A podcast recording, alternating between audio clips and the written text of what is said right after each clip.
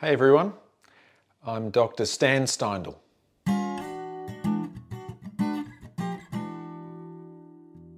I've had the great privilege of training people from all around the world.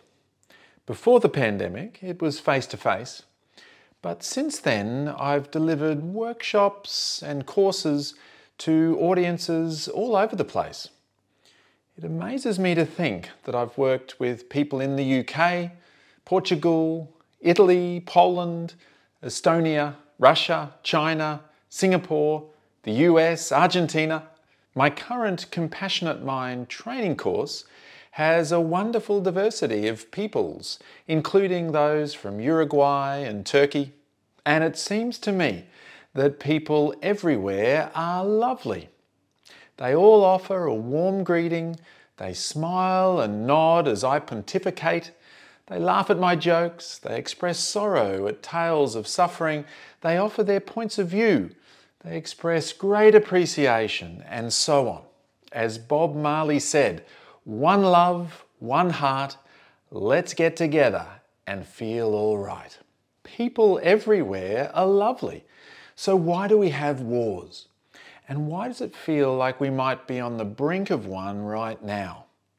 Goodness knows I don't know the answer to that.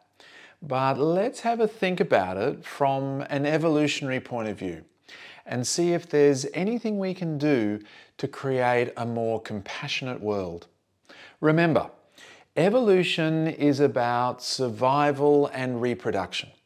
So, certain characteristics that help with that were naturally selected over millions of years. One area of necessity was to manage resource allocation.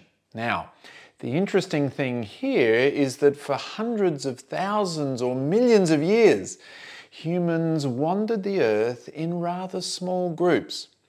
We had terribly vulnerable offspring, and we were very vulnerable ourselves even as adults. Resources were limited, and we had to work together to survive. To make all of this work, we developed a caring and sharing resource allocation strategy. Caring evolved into compassionate motives, becoming something of a template for our social relationships, first in these small groups, but then extending to larger groups, even to include non kin or strangers. Caring and sharing was hardwired into us by evolution, and in a sense, it's part of our basic nature. And it worked very well as a source of our senses of connection, belonging, safeness, and meaning. Then, a few short years ago, say 10,000 years, short in evolutionary terms, came the advent of agriculture. Somehow humans worked out that we can plant seeds to grow crops, we can domesticate animals and keep them fenced in, and we started to store things for future use rather than operate in a hunter gatherer, catch and eat paradigm. Things really began to change. If I can store what I need, then I don't need to cooperate so much with others but I do need somewhere to store the surplus.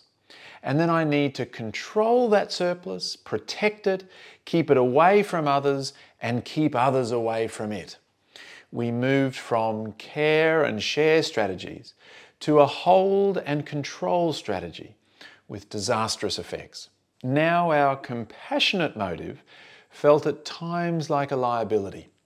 We started to hone our competitive motives even developing further our callous and cruel motivations. If compassion is a sensitivity to suffering in self and others, with a commitment to try to alleviate and prevent it, then callousness is an insensitivity to suffering, with an indifference towards alleviating or preventing it. Cruelty is, of course, the intentional causing of suffering. What emerged and started to really gather momentum was aggressive, dominant, mostly male hierarchies who suppressed or oppressed all others, especially those who tried to rise up against them. Basically, the last 10,000 years has been the Game of Thrones writ large in the world. the Egyptian, Greek, or Roman empires, the Aztecs, the expansions of the Mongols and the Ottomans, the Portuguese and Spanish and their boats, the English and their colonialism, and so it goes on. Last century was a shocker.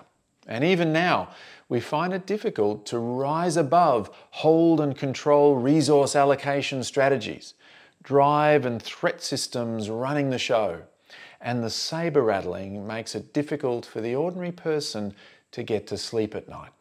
Greedy acquisition and fearful hoarding, drive and threat, callousness, cruelty, conflict, and war.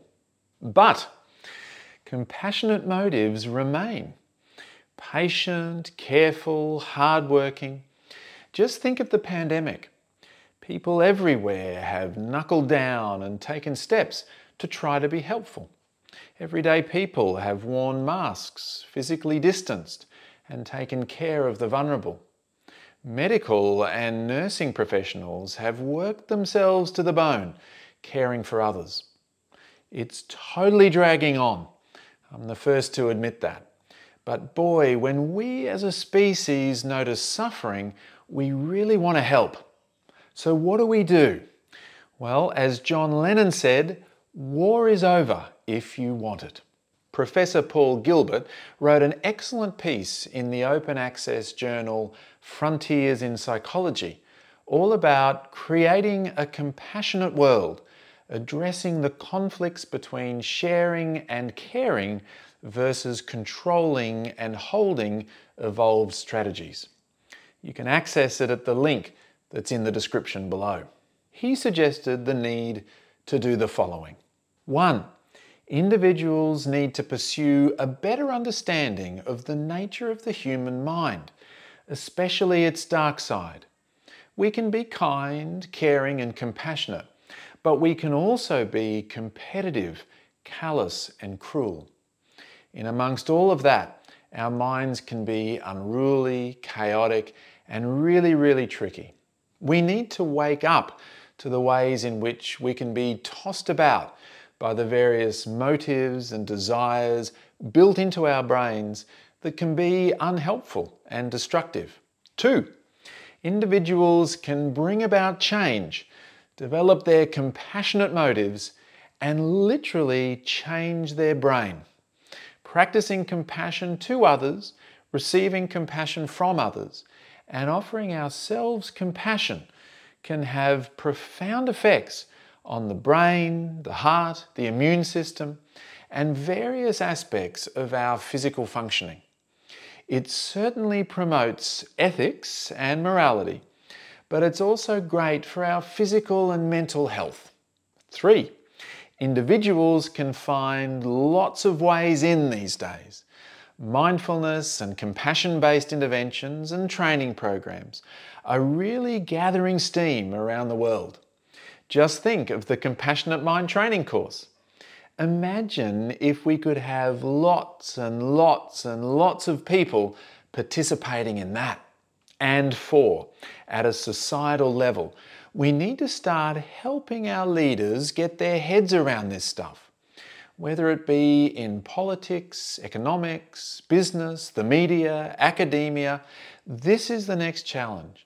Moving from cultivating compassion amongst individuals all over the world to cultivating compassion in our social structures, institutions, and leaders whoever and wherever they may be. Let's make the compassion motto ring out in every home, school, business, institution, and hall of power. Live to be helpful, not harmful. It's actually a scary time at the moment. If you have a burgeoning young adult son, as I do, or daughters, nephews, nieces, or young people generally in your life you care deeply about, the various war cries are disconcerting indeed. I mean, as Bruce Springsteen wisely said, war, huh, what is it good for? Absolutely nothing. Thanks for watching.